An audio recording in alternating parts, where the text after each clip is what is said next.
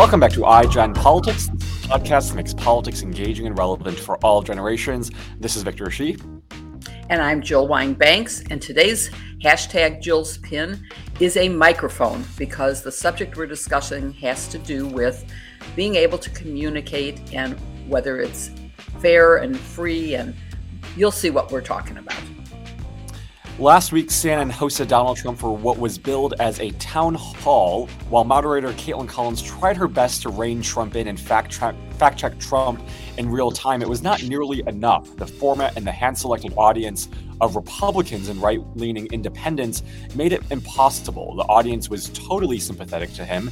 They clapped for him, they cheered him on, they laughed at his lies and insults, including calling Kaitlan a nasty woman they enabled the worst of Donald Trump and democracy lost because of it. So today we're going to talk about what led up to this moment and how the media and media organizations should be covering Donald Trump and other over the top right wing extremists heading into 2024.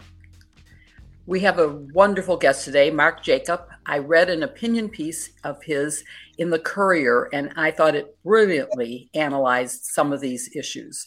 And he's joining us today to discuss all of this. His Twitter description says everything you need to know about him. I'm going to read it to you. It says he is an ex editor at the Chicago Tribune and the Sun Times and notes that he is now allowed to have opinions. And boy, does he have opinions. Um, he's also uh, co authored eight books on history and photography. And he ends his Twitter description saying he's intolerant of racism and small mindedness.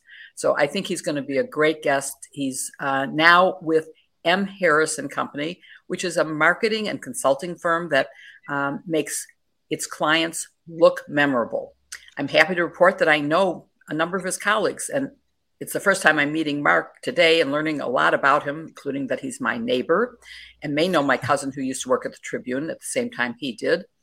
But anyway, he regularly speaks out about the role of the press in our current democracy, which is, I think, at stake.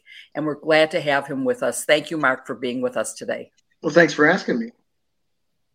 So we, we don't want to talk about what Trump said during the town hall because I'm sure our audience has seen clips online, if not the entire show. And because we refuse to traffic in lies, instead, we want to analyze kind of how this event happened, uh, even in the first place. And I'm wondering kind of what you think went into CNN's decision to even platform Donald Trump.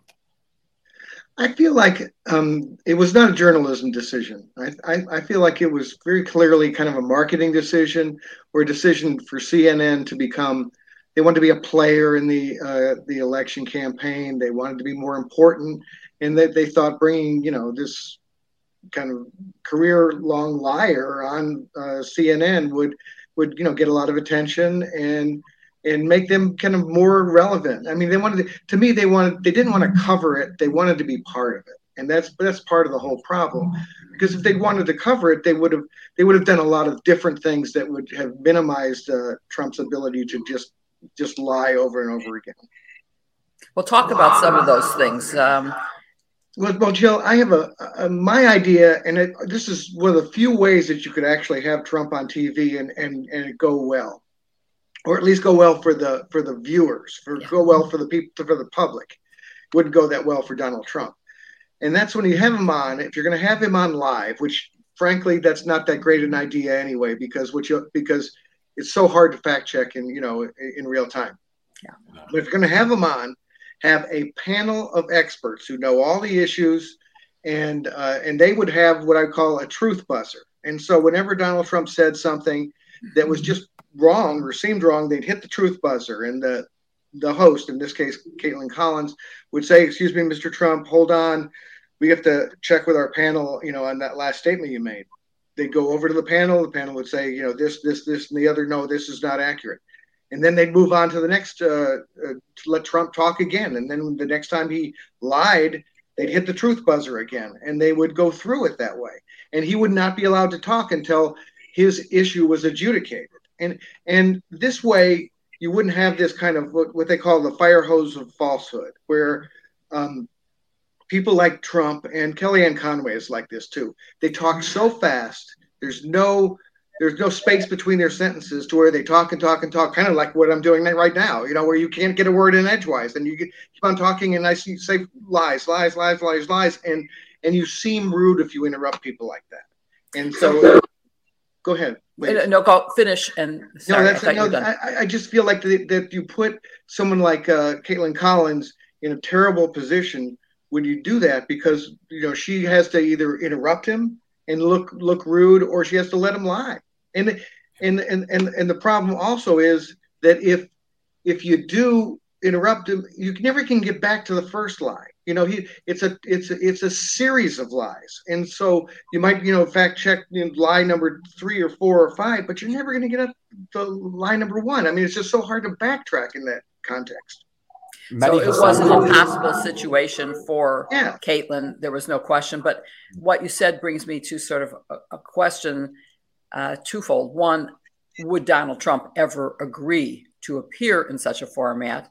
And there are already rumors um, that negotiations about this particular format took place between CNN and the Trump team. And it's known that Kaitlan came from a right wing daily caller um, and had very limited experience. Uh, no matter how talented you are, there's no substitute for having experience. She's only a few years into the business, so to speak, and started as an entertainment uh, reporter and then briefly as a White House reporter. So, do you think it's true that these negotiations took place between Trump and CNN and that he would and then go back to the other question would he ever accept a proposal that included the kinds of things you've said?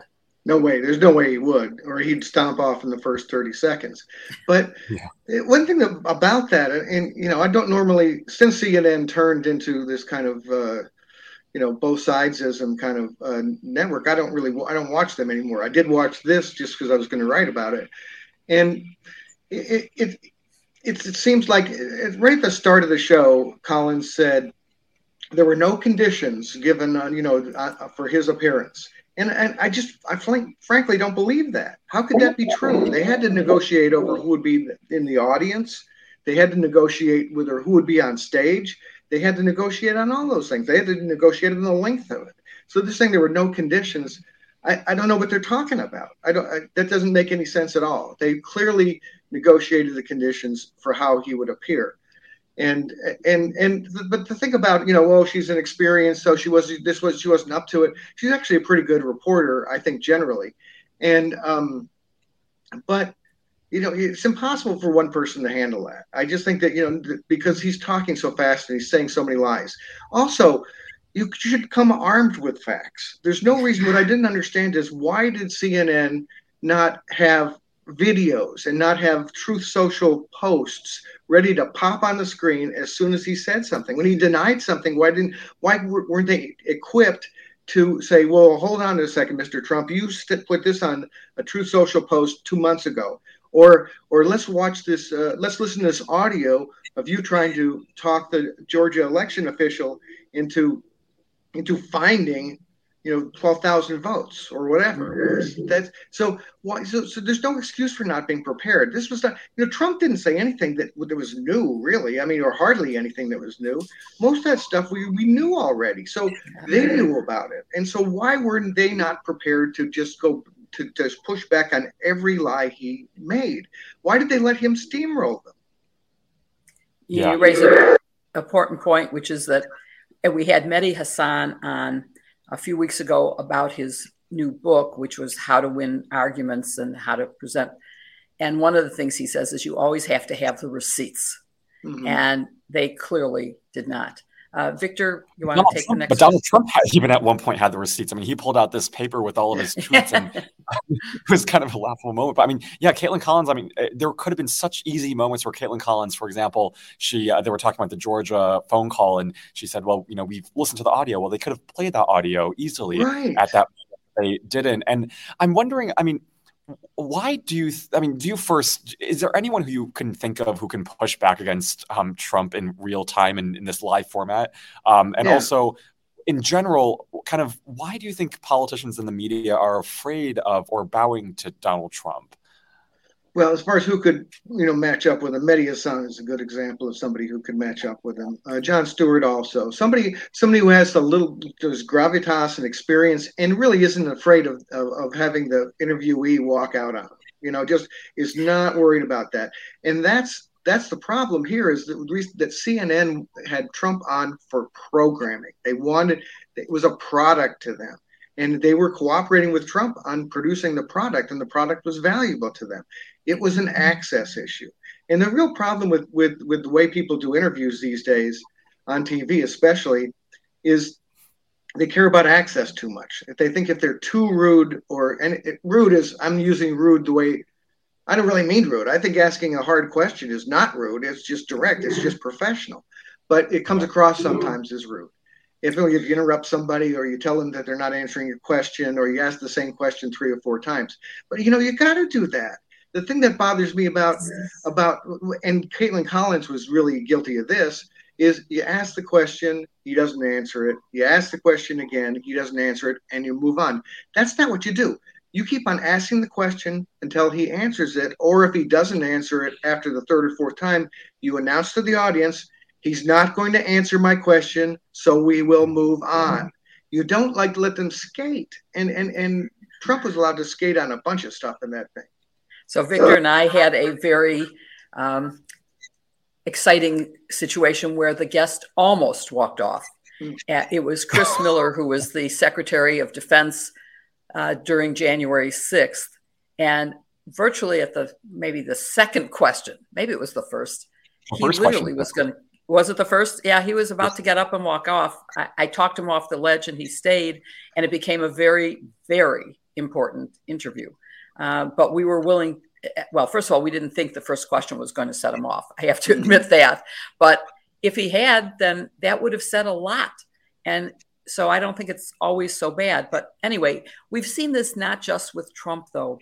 Uh, 60 Minutes uh, at CBS had a similar calculation, it seems, by platforming Marjorie Taylor Greene. Right, so, right. what it, do you think that was the same thing? Talk about that a little. Yeah, that was it. Was the same thing as far and CBS CBS is in a bad place right now. I mean, they had Mick Mulvaney. They're paying Mick Mulvaney to be a, you know, to be a commentator. I mean, you know, so you're paying somebody who's really part of the problem and part of the threat to democracy, and has been proven to be that. So, you know, so and again, it's just wanting to be a player. It's wanting to be part of part of the system and the the best journalism is is outside the system. It's it's it's overseeing the system. It's it's watchdogging the system. It's not being part of it that's why I mean, just to go off on a little mini rant here, that's why to me the correspondence dinner in Washington drives me up the wall because it's journalists and politicians hobnobbing and partying together as if they're part of the same club. They better not be part of the same club, or it's a bad club. This is not what journalists. Journalists are not supposed to be friends of politicians. They're supposed to watchdog and report on politicians. They, they shouldn't be their friends. If they're their friends, they shouldn't be reporting on them. So I, I think that's something we could discuss at much greater length.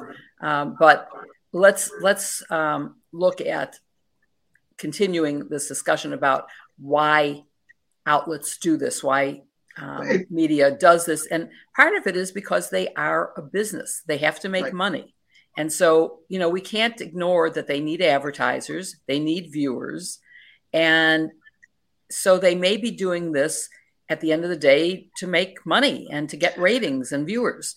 Um, I, but but so the question really is then for you, Mark, what's the point at which the business model is a disservice to democracy, is a disservice to the voters who need what you're saying. They need the facts in order to make valid decisions at the polling place. Well, you know, it's um, there's that old saying in Soviet Russia where you know when it comes time to you know, to hang the capitalists, they will, you know, dicker over the price to uh, to sell us the rope, and uh, and I think of that when I think of this this kind of really chummy journalism that lets fascists on to say really horrible things. I mean, do the people, the journalists who are doing that, do they think that they would survive in a fascist system? And and you know, I I don't I use that the word fascist not you know for alarm or anything. I use it because it's accurate because that's what's going on right now. I am extremely alarmed by what's going on. And the fact that the news media still wants to act, many of them at least, want still want to act like this is going to be a normal election next year, or like it's just two candidates. It's just, you know, it's just the two political parties. They're right about the same. You know, and, and I'm old enough to remember when I thought the political parties were about the same. And I think that they, they kind of were in the 70s and 80s. And, you know, I went back and looked at, um, at some of the scandals in the 80s and 90s. And, you know, they were pretty much bipartisan scandals, you know, Keating Five and, and, and various things like that. Um, and, uh, and Abscam, things like that. And they were there were plenty of Democrats involved in that.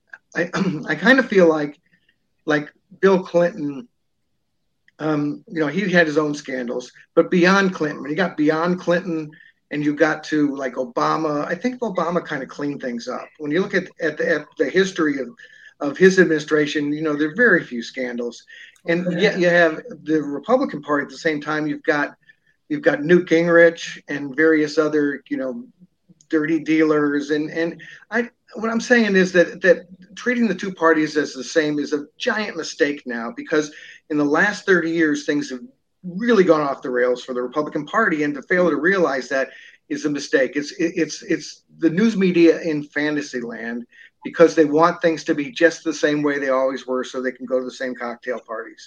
And and I, I can't I've got to emphasize, you know, Victor and Jill, that that access is a huge issue. And the idea that these big networks want to be part of the whole system. Mm-hmm. And so they and they want to get the guests and they want to they want to promote it. Now the thing about CNN that that you know you were talking about it being a uh, a business decision for them. I don't see their lane. And I'm, I'm I'd be curious what you guys think about this.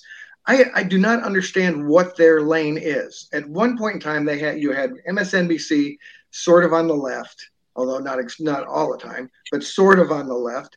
You had Fox clearly on the right. You've got you had those really right wing outliers, Newsmax and uh, and OAN. Uh, One American OAN, but and you had CNN kind of sitting there in the middle, which was not that bad a place to be from a marketing perspective or from a programming perspective.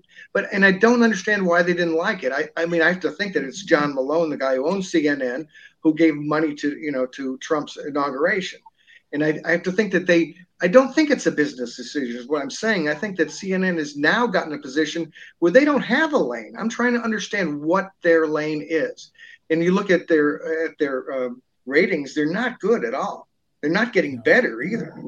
And so, uh, so, uh, so Friday, on Friday there was a new um, oh, is that me or is I hear an echo? So it might be okay. Well, on Friday, I mean, I, I saw this new. Um, I guess they, they released their uh, the audience for Friday, and CNN was trailing Newsmax. Um, and and right. and it was under three hundred thousand viewers. I mean, it just was kind of abysmal numbers. Um, and as you're saying this, I mean, you're reminding me of kind of this call that I saw. It was after the morning after the town hall, and Chris Licht did this conference call with a bunch of CNN employees and basically said that Kaitlan did such a great job at like making news, which to me, mm-hmm. based off of what you right. are saying, is exactly the problem in that it's not up to cable news companies to make news it's up to cable news companies to report news and i'm wondering if you kind of agree with that and then also more generally what the proper role of the media now is in this kind of moment in our democracy well, I have to say that you know, as much as I criticize Chris Licht, and I think he's just a pox on CNN and has ruined it, and I hope he gets fired. Um, I I think that you know, again, he took a little too much, you know, of a hit for that because I mean, as a as a former editor, you know, when I sent a reporter out to an interview and they came back and said, "Wow, he, said this" or "She said that," you know, I would I would say, "Wow, you broke some news there." They, oh, that's there's some news in this interview and and uh, that didn't mean that I thought the Chicago Tribune would become the news. It made me. It said that we were getting beyond what was already known. You know, we were um, that we were you know that we were contributing to the uh, information that the public had, and so so so making news in that way is not a bad thing. But but but I think what people have gotten onto, and I, I, I kind of agree with this impulse, is that they think that it means that he's become the news you know, that he wants CNN to become the news. You know, and you guys haven't asked about Anderson Cooper yet. Are you going to ask about that? Sure. Yes. and we might as well right now since yeah. you raised it. Um, I, I, I, I'm sure you remember some of the things he said in trying to defend. Um, let me see. I did write down. He he said, um, and you were quoted as saying that it was a ridiculous false choice presented by Anderson Cooper, as if platforming a torrent of fascist lies pushes forward a responsible conversation about this nation's future. So, right. that's what he was saying on that. Well, he what? All right. So the next morning, you know, everyone is just you know dumping on uh, on CNN, rightly so, for this abomination.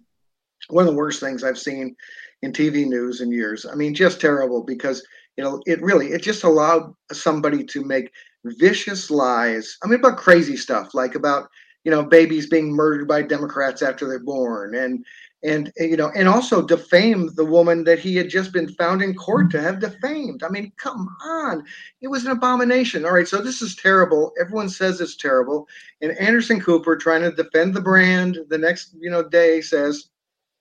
I know, you know, some of you will never watch us again. I know you're mad at us, but you know, we, we, we, this guy is like the leading Republican candidate for president, and we can't ignore him. We ignore him at our peril. You can't stay in your silo. And it was the silos thing that drove everyone nuts, I think, including me. It was like, eh, like, like any of us have been in our silo, silos. What are we talking about? Are, are the three of us talking about how we don't know what the Republicans are doing right now and we don't care? We're not talking about that. We, I mean, a, a, rational discussion about what's going on today. Everyone, everyone with a brain wants that. Right. Everyone right. who cares about the democracy wants that. And so that's not what the choice was. It wasn't a choice between completely ignoring politics or watching Donald Trump lie for 70 minutes. Those are not the two choices that were in front of us. And so it was just to me, it was just intellectually dishonest by Anderson Cooper, who I usually or I used to like when I watched CNN. Well, and, and, and, and, you know, I, I mean, as a former journalist, I don't like to denounce news organizations. I think news organizations are super important. I, I, don't I don't know how we you can't have democracy without having news and without having facts that people can agree on. That's the whole problem today is that the Republicans want to there be no facts that we agree on, and therefore we can't have democracy. So the news media is just super important in all this. And I don't want CNN to be terrible. I don't want it to fail. I want it to be really good. I want it to be fair. And and and it's but it's not. And we have to say that. And it's yeah. you know, you, but back to really what your question you asked, Joe, was you know, was what's kind of what's the role? What's their role? And and I've kind of stopped believing in uh, in objectivity. I mean, when I was um, at a, an editor at the Chicago Tribune, on the national desk, I would uh, read the Washington stories when they came in, and I would actually count in those stories how many quotes from Republicans and quotes from Democrats we had. The, the idea that that would make us fair if they were close. Fair, yeah. And I remember uh, uh, several stories about uh, Bush's explanation for why he invaded, you know, Iraq, and bumping up his explanation so it wasn't so low in the story just because I thought that was fair. So I'm so so I have a long history, you know, as a newspaper person of uh, of trying to balance stories out and make them fair. But and so, so and that's back when I believed in newspaper and news objectivity. I don't really anymore because when you think about it, everyone's got an opinion including news people. And and you have some beat reporter who's covered the same topic for 20 years. Do you really want that reporter to pretend they don't know anything? That they don't have that they don't bring any knowledge to the subject, that they haven't reached any conclusions about something they've been covering for 20 years? No, and they have conclusions. The thing is it's performative. They're pretending that uh, that they that well, this person just said something and we're we don't know if it's true or not. They do know. And and I feel like and and also the very act of assigning a news story. I was a you know an editor, and I would send reporters out to cover stories. I didn't send a reporter out and say you have to cover every story that's out there in Chicago today.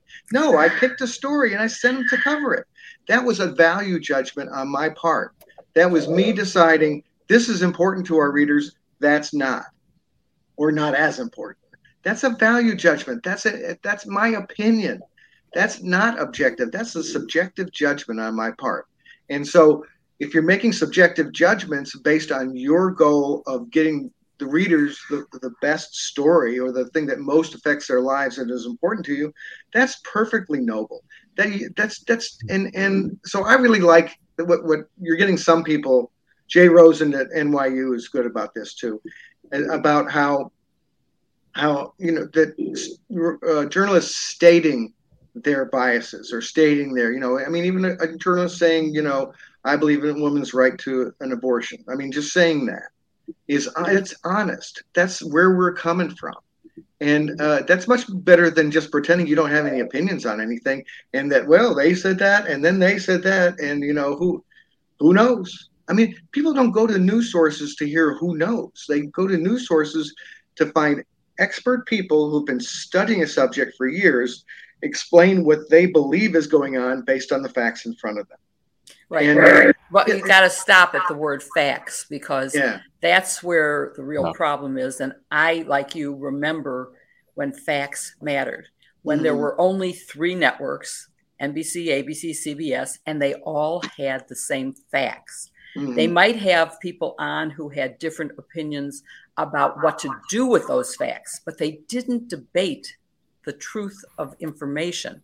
We now live in an alternative universe where we do not agree on facts, and you have Donald Trump com- repetitively repeating the same lies that have been debunked and proved to be false. And so I do think the media role has to be to call him or any other person, Democrat or Republican, who repeats something that's inaccurate, either by accident, by lack of information, or by deliberate choice. Um, and, and actually, when we talk about deliberate choice, CNN made a deliberate choice in formatting this in the way it did and in not pushing back. CBS did the same thing with Marjorie Taylor Greene. They made a choice. They could have pushed back, but they didn't. And so I like your ideas about how to do that, even though you've said, well, yeah, that's true, but Donald Trump wouldn't appear in that format. So then where do you go? Because I used to argue to juries no matter how thin the pancake, it has two sides. Mm-hmm. And I don't believe that so much anymore because what that's led to is this whole concept of alternative facts. They aren't, yeah. those are lies. But there is only one truth.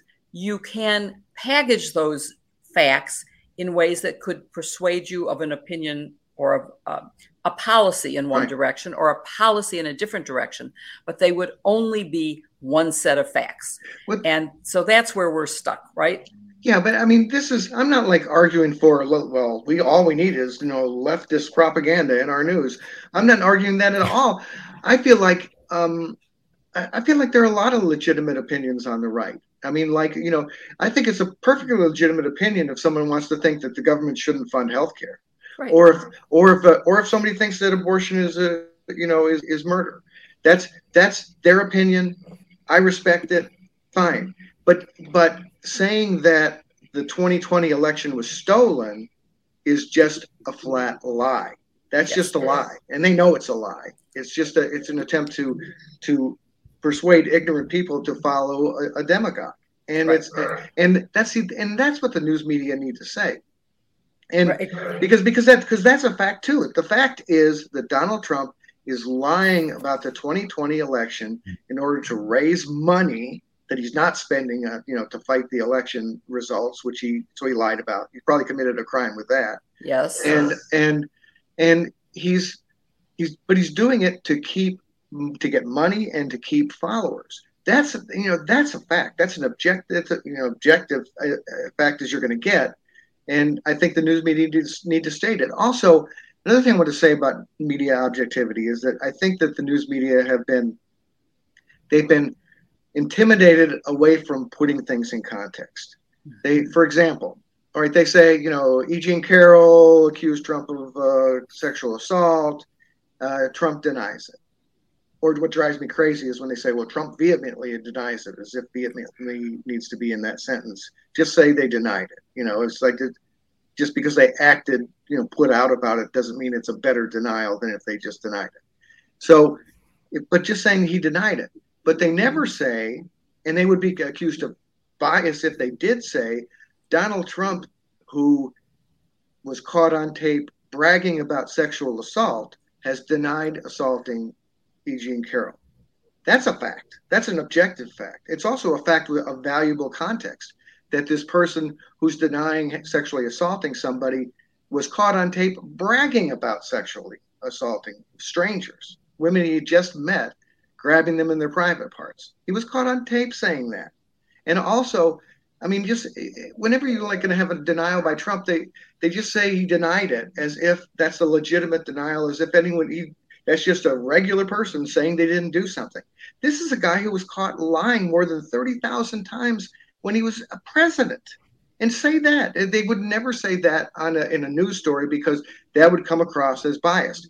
It's not biased. It's valuable context that helps you assess whether somebody is telling the truth or not but, well, but they would never do it. So, so that's what I'm saying. So I think that what I'm saying is I think that the news media are intimidated into kind of a false pretense of objectivity in which they pretend things are true that they know are lies.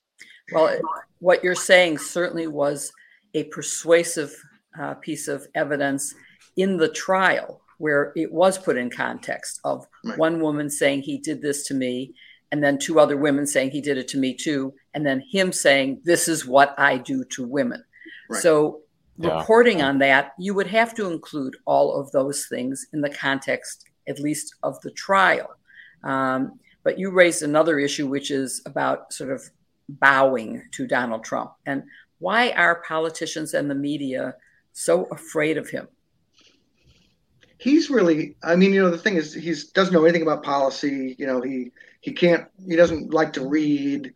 He uh he's you know famously anti-intellectual and not into stuff like that but at the same time there's certain things that are brilliant about donald trump he is brilliant about he's a great liar. He's he's the he's the the most talented liar in American history. I mean, he's just energetic. He lie. He would rather lie than tell the truth. It's it's it's the most natural act, uh, you know, uh, for him. And so he's good at that. He's really good at that, and he's good at like pushing back, and he's good at making up specific lies too. You know, a lot of people will just lie in general ways. He he just you know he invents it. You know, well well they were stuffing the ballot box. You know, in Georgia, they were like you know they, they were pulling stuff out from under the table. They were you know there's always some there's always some narrative to his lies. There's always some kind of so so so he's just very good at that, and he's also the thing that that it was the most alarming alarming thing to me about um, the threat to democracy was Donald Trump can smell weakness in people, and in 2016 he saw that whole Republican field, and he knew that he could intimidate the hell out of them. Mm-hmm. He knew that they were not that that that none of them had the courage of their convictions. None of them were able to stand up to a bully and they they folded like a tent. They all just, you know, oh, oh, Donald Trump saying mean things about us. And so, as far as why do you know why do, do, do people still follow Trump, and why does the news media get intimidated by Trump? Trump is really good at intimidation, and he's good at picking on people who are weak, and picking at people's sore points, and getting really personal about stuff to where you know none of us you know no matter how much we want to talk about policy if somebody's going to like make fun of how long our hair is or or that we wear funny clothes like Donald Trump would if he wanted to, they're they're vulnerable. Their people are personally vulnerable to that. That you know, so calling Marco Rubio little Marco worked. It made him. It, it scared him, and and frankly, Marco Marco Rubio's proved himself to be very little since then. But um, but so so I, I guess the reason that people that I just think it's wrong to underestimate Trump and what he's about. Not a smart man, but but just with great propaganda instincts.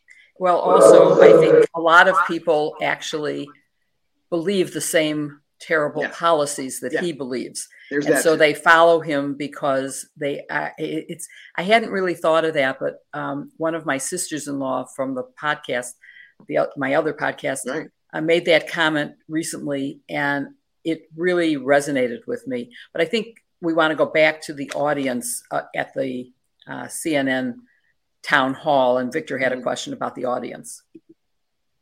Well, yeah, I mean, I think I think it ties sort of, in, and, and, to me, that was the most disturbing part because, like you said, I mean, Trump is so good at lying. He's so good at kind of twisting the facts and attacking people, and the audience supported that, and they were a key component of that town hall, cheering him on. I, am wondering if you you can even read into that decision positively, um, and and CNN's decision to choose that type of audience. Oh, well, um, I, you know, there's also there was that revelation that the the producers went to the audience and asked them not to boo. Yes. So they didn't ask yes. them not to cheer or not to whoop and holler and not to laugh. They asked them not to boo. So they already they were helping fix the audience for Trump. How could um, they have done that? Well, they walked out and you know they did the in the prep, the audience prep. Right, but isn't that right. anti-journalistic? I mean, does that meet journalistic standards? It wasn't. It wasn't journalism, Jill. It was. It was a show. It was a yeah, it was a, it yeah. was marketing. It was a program that's supposed to help CNN, you know, be a player in the whole the whole election. Um, yeah. You don't need an audience. There's really no purpose of the audience other than for drama. I mean, it is it's truly a you know part of creating this kind of atmospherics that create this sense of tension and and make it just more dramatic. That's the reason they did it. You you don't need an audience. I don't I don't understand why there's ever an audience for a debate, a political debate. It seems like it only messes things up. It only makes it unfair because somebody you know, laughs or cheers or something to one candidate over another, and some candidates are better at playing to the audience than other. So, so there's there's no there's a really good journalism argument for not having an audience at things like this. But it, if you if it's Showtime and it's not journalism, you'd have an audience. I mean, looking back um, at what happened last week, I, am wondering if you can think of any format that would work for Trump. I mean, town halls seem like it's really hard. Would debates work any better, um, or will anything ever work to kind of control Trump, who, like you said, lies repetitively? Um, you mean to, you mean said work for Trump? You don't mean work in Trump's favor. You mean work for how to cover Trump? Right. Yes. Um, yes. Well, I think I mean the the what I talked about with the truth buzzer and all that. There's yeah yeah he'd walk out in the first thirty seconds, so that wouldn't work. Um, no, I don't think that. I, I think there's no. I think there's no format that would be fair to the audience as far as delivering real facts to them that Donald Trump would would allow. Donald Trump. That's why you know. It's why he calls into Fox and stuff. He's not calling into you know to MSNBC because he knows he'd be asked hard questions. Um, I just feel like no, there's no there's no way. And the thing about just be really clear about this, we know exactly. We don't need to know. Well, I wonder what this Donald Trump guy is. I wonder what his positions are. I wonder what uh, is he is he uh, prejudiced against people? Does he foment hatred, or is he a, a straight shooter? Does he tell the truth? We don't have any of those questions. The most the most known thing in the entire universe is Donald Trump. I mean, come on, we know who the guy is. So we don't need town halls. We don't. I don't know what we need from him other than to to protect ourselves from him. Um, and and if you're going to have a debate, you know, with other re- Republicans, which is fine, um, don't do it with an audience and give everyone equal time. And uh, the thing about with a debate, it's different because I don't feel like in a debate the moderator is under an obligation to correct uh, lies. I think I feel like that's the job of the the rivals. I mean, that's it, it should be. They should be, be able to do that. Yeah, yeah. And that is clearly an adversarial situation where you know it's competitive and all that. The thing that was so bad about the CNN thing is that Kaitlan Collins was put into a, into an interrogator position, into a completely adversarial position where it was Trump in the audience versus her which was just outrageously bad. You know, and, and I think I tweeted that night uh, uh, that her the executives of that uh, that news organization really treated her badly. Should have never put her in that position and should be ashamed of themselves. They should be pariahs in the industry for having put a journalist in the position to fail so badly because they didn't give her any of the weapons to succeed.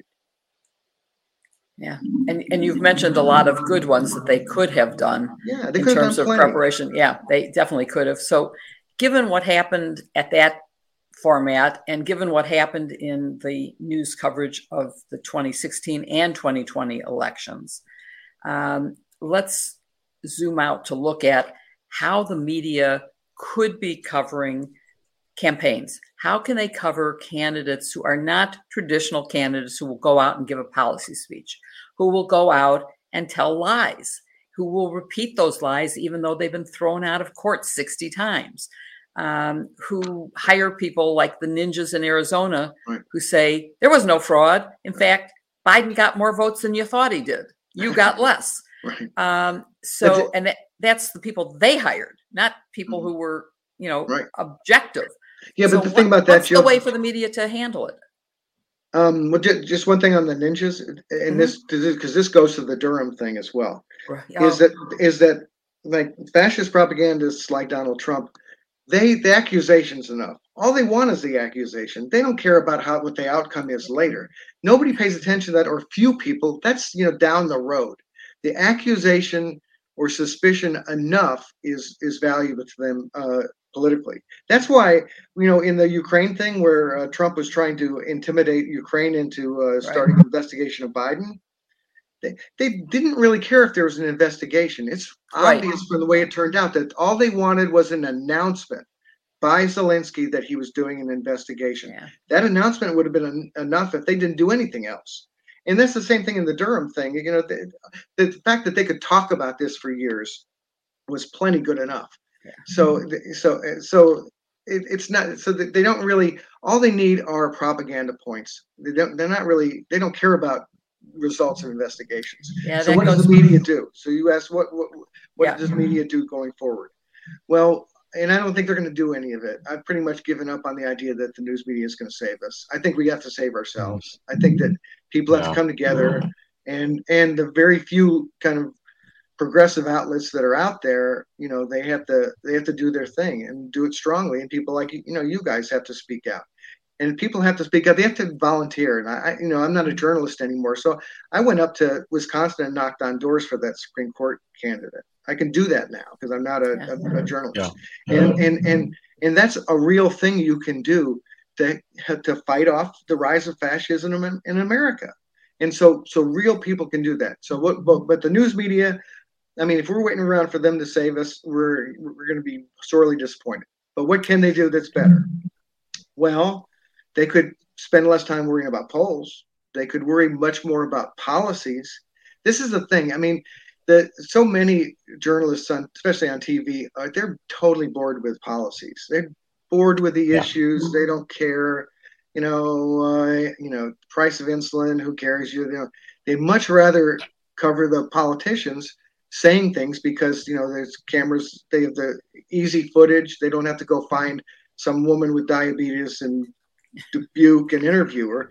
They can uh, they can just you know have Ron DeSantis say something chippy in front of TV cameras. So it's much easier for them, and they also don't have to, have to understand the nuance of the issues, nuances of the issues. Issues are hard. They're complicated. They're not simple, and you know legislation's hard. So they would much rather cover well, who's winning, who's losing. You know, is uh, what's happening with Nancy Pelosi. Well, let me tell you, the regular people they don't care what's happening with Nancy Pelosi, but they might care whether their uncle has you know health care and can get you know his sore leg treated. They might want they might care much more about that than whether Nancy Pelosi or uh, Kevin McCarthy were winners or losers in some particular situations. But the news media is different. The news media needs characters. It needs um, it needs to turn it into a story, and so they're they're way obsessed with polls and with you know who's up, who's down, and that stuff. If the news media really wanted to help us, they would explain things. They would they would be doing much better on this uh, debt ceiling stuff and explaining that the Republicans actually are holding the economy hostage, you know, for political benefit. And but they it's it's so it's all personality. So the what would be good is if the news media actually explained how government works and and what I think- politicians stand for. You know, you the news media still hasn't pinned down hardly any of the Republican candidates on where exactly they stand on abortion. Abortion, one of the biggest issues that's going on right Yes. now. And they keep on asking the Republicans. The Republicans keep on being evasive. Well, I think we should, you know, what's uh, Nikki Haley was like, well, we should find consensus. What kind of answer is that? Obviously, we're not going to find consensus. Where do you stand on a, on a national abortion ban or limit or whatever? What do you, where do you stand on this? And the news media needs to relentlessly ask questions of these people and not just not let them wiggle away. But they, but they do because you know they'd much rather get pictures of them, you know, kissing babies and talking to people in diners.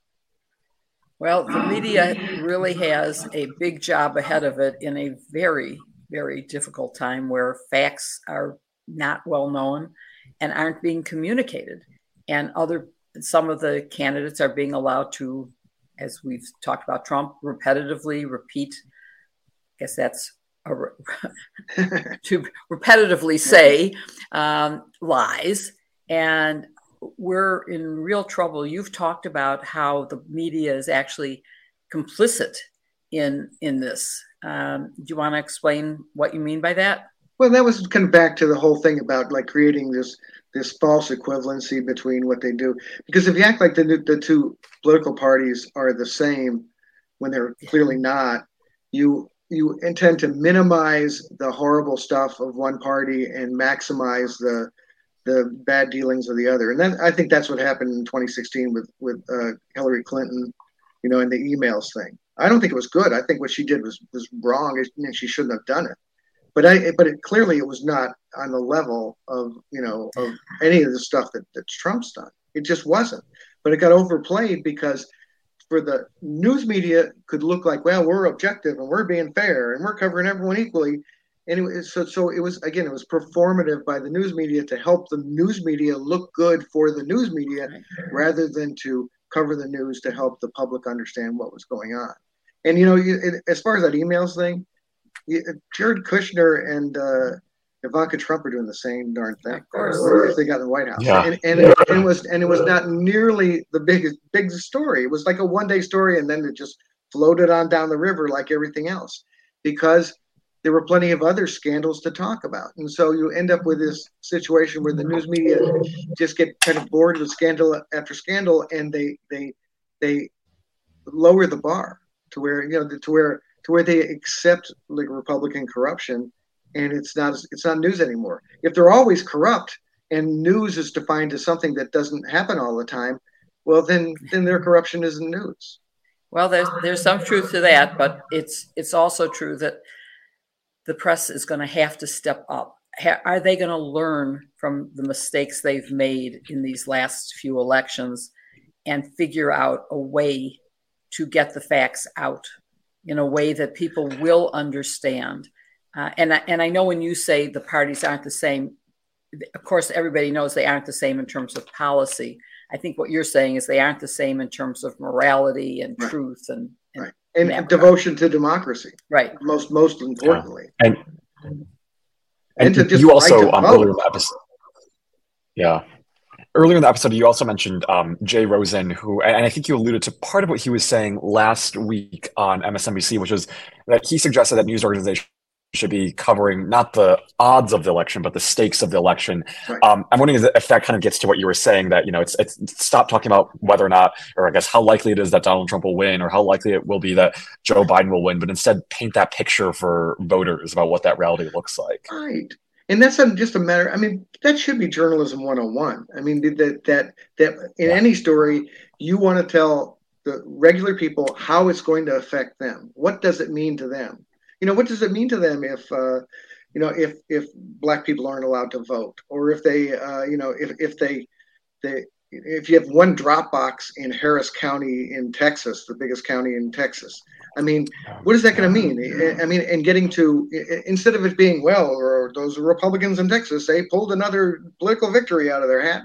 I mean, if you're covering it like that, just winners and losers, you're going to miss the point that for regular people who work for a living, who like to vote and would like to vote, you know, with a drop box, they're not going to be able to do it because it's going to be an hour and a half drive for them to get to the drop box. So they're not going to vote.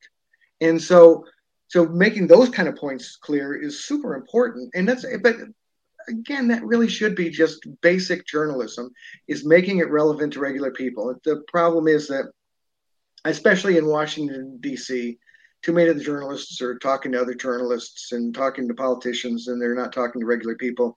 And they're just not thinking very much about how it affects regular people. They're thinking about how it affects the their next door neighbor who you know might get a consulting contract.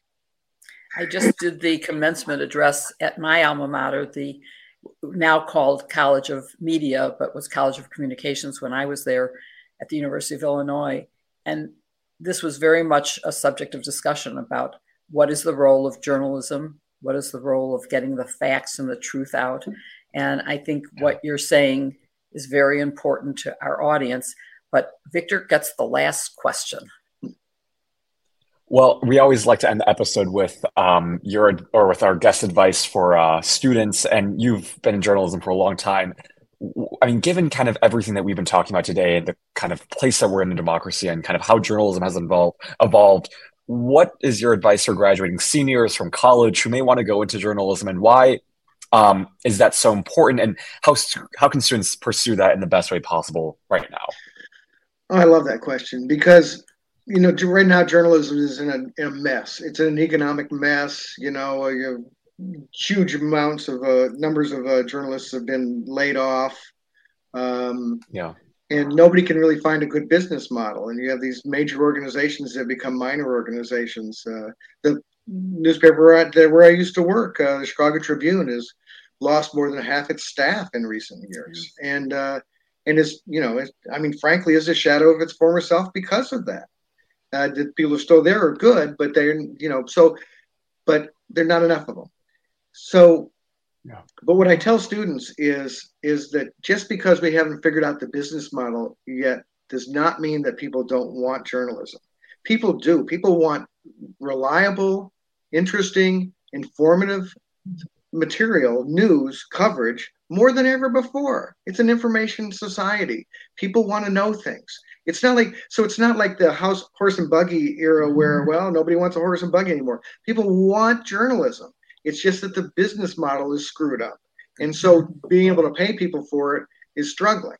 And but there are are some answers, and people are some nonprofits are stepping up. So I think things are going to get better for the business of journalism as far as people getting jobs. And what I would tell young people, especially, is is if if that's your passion, go into it. And it's a it's a great it's a it's a good for society.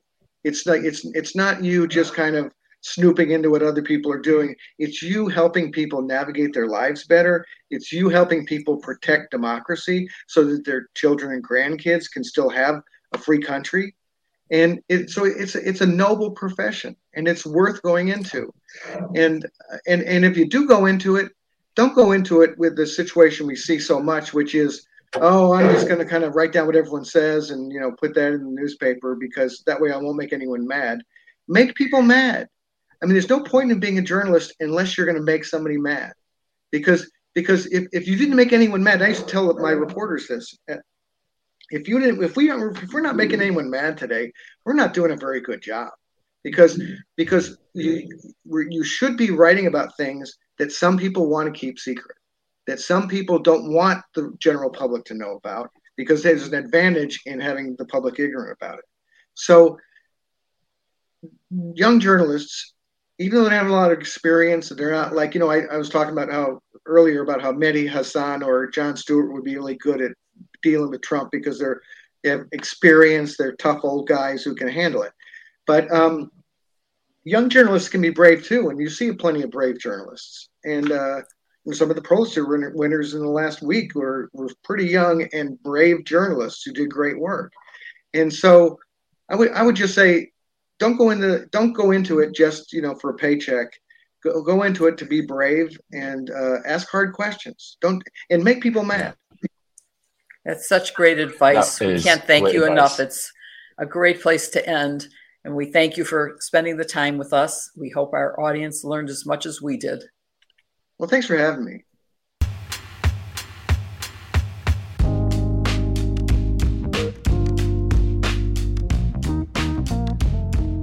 That was a fascinating episode with Mark, and I know we only have a limited time because uh, we're already at 53 minutes. But let's talk about maybe some of the news of the week. Um, there's been some interesting developments from Rudy Giuliani to the Durham report, which really didn't find anything, but Republicans are making a big, big deal out of it.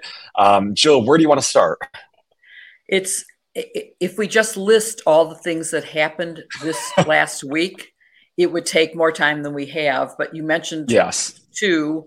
Um, there's at least a third that we have to mention, which is the debt ceiling. But in terms of the Giuliani yeah. indictment, there's a lot of sleazy, disgusting stuff. And I know that a lot of people are talking about the sort of prurient interest information, but in mm-hmm. there is mm-hmm. also that he was going to sell pardons for $2 million and split it with Donald Trump. There's also numerous references to recordings she has of not just Giuliani, but of others as well.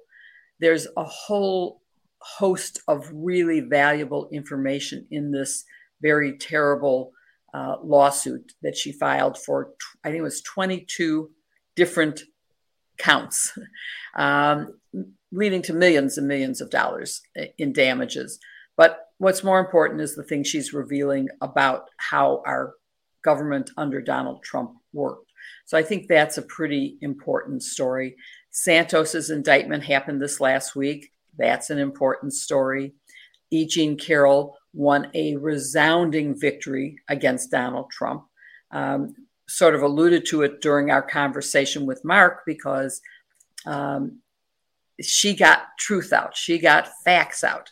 She was able to communicate information to a jury who listened and acted on it. And that included, as yeah. I said during the, the show, a lot of evidence of his sexually abusive behavior. So, what did you think the big stories were?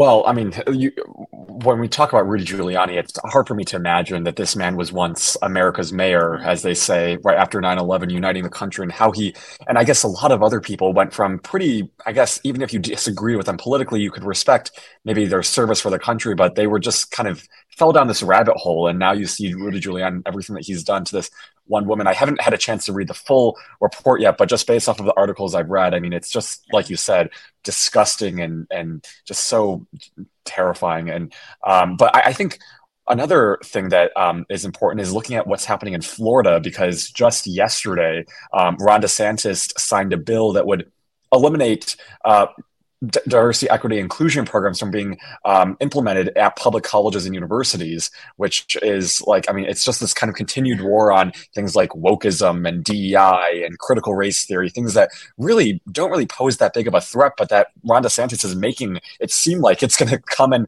attack uh, parents and children when it's really not. I mean, these are just things that should be at colleges. I mean, you think of young people who are more diverse than ever before, and having these programs are just going to help create those safe spaces for young people. And um, getting rid of these programs, I think, is really dangerous, but a part of this kind of continued attack that I'm worried about, and I think everyone should be worried about. And there's rumors that he might be announcing his presidency soon.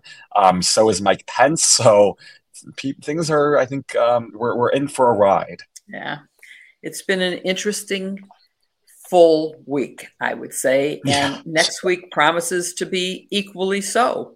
So we'll yes. have to just come back and talk. Well, maybe we should talk about everything. some lighter. Maybe we should talk about just in the remaining minutes we have. I mean, summer is quickly approaching. I know many students are graduating or already have already graduated or on summer break. Do you have any plans for summer? My plans for summer, I don't get a summer break, so no, it'll be the same old, same old. Um, I am going on. You're not going to Costa. You're not going to some exuberant island or another uh, country? Uh, no, I don't think so. But I am going with you know I'm I'm the Sisters-in-Law podcast is live touring. We were in yes uh, a fabulous show in uh, Portland, Oregon, and mm-hmm. I leave this week for New York and Washington for live shows there with Ooh. my sisters-in-law, and that's a big deal. And then I get back and I leave with my uh, very close friends uh, known as the bridesmaids because we were all bridesmaids for um, the bride. And although the marriage didn't last, our friendship has. And so we travel mm-hmm. every summer together. And so I'm going to be doing that. Um, and then hopefully maybe just getting to swim and do some some stuff other than work work work although i love what i do and i seem to have lost victor Nope, he's back. No, I, am still here. Sorry, sorry. Yes, um, but I, I, summer should be very exciting. I'll be in DC. You have a summer. great summer. Hopefully, well, yeah, I'll be in DC this summer, just like last summer. I'm not quite prepared for the humidity again, but um, it'll be an exciting summer, and hopefully, um, we don't get out of school actually until the middle of June. So I still have a month of school, and everyone else is already out of school. So I my mindset is summer, but I still have to do school for another month. Um, but yeah. I look forward to the day that summer will be here. Um, but that was a wonderful episode of iGen Politics, and this is perfect timing because I'm in a classroom right now and I'm about to be kicked out. So uh, thank you everyone for watching. Thank you everyone for listening. We will see you all next week for another episode of iGen Politics uh, right here on youtube.com slash politicon. If you don't watch us, you can also find us wherever you follow your podcast. If you have an iPhone, Apple Podcast is a place to be. Or if you have an Android, you can also go on Spotify or Google Podcasts, really wherever you listen, we are there. Um, and leave us a five star review and rating there as it helps us tremendously. Thank you, everyone, and we will see you next week.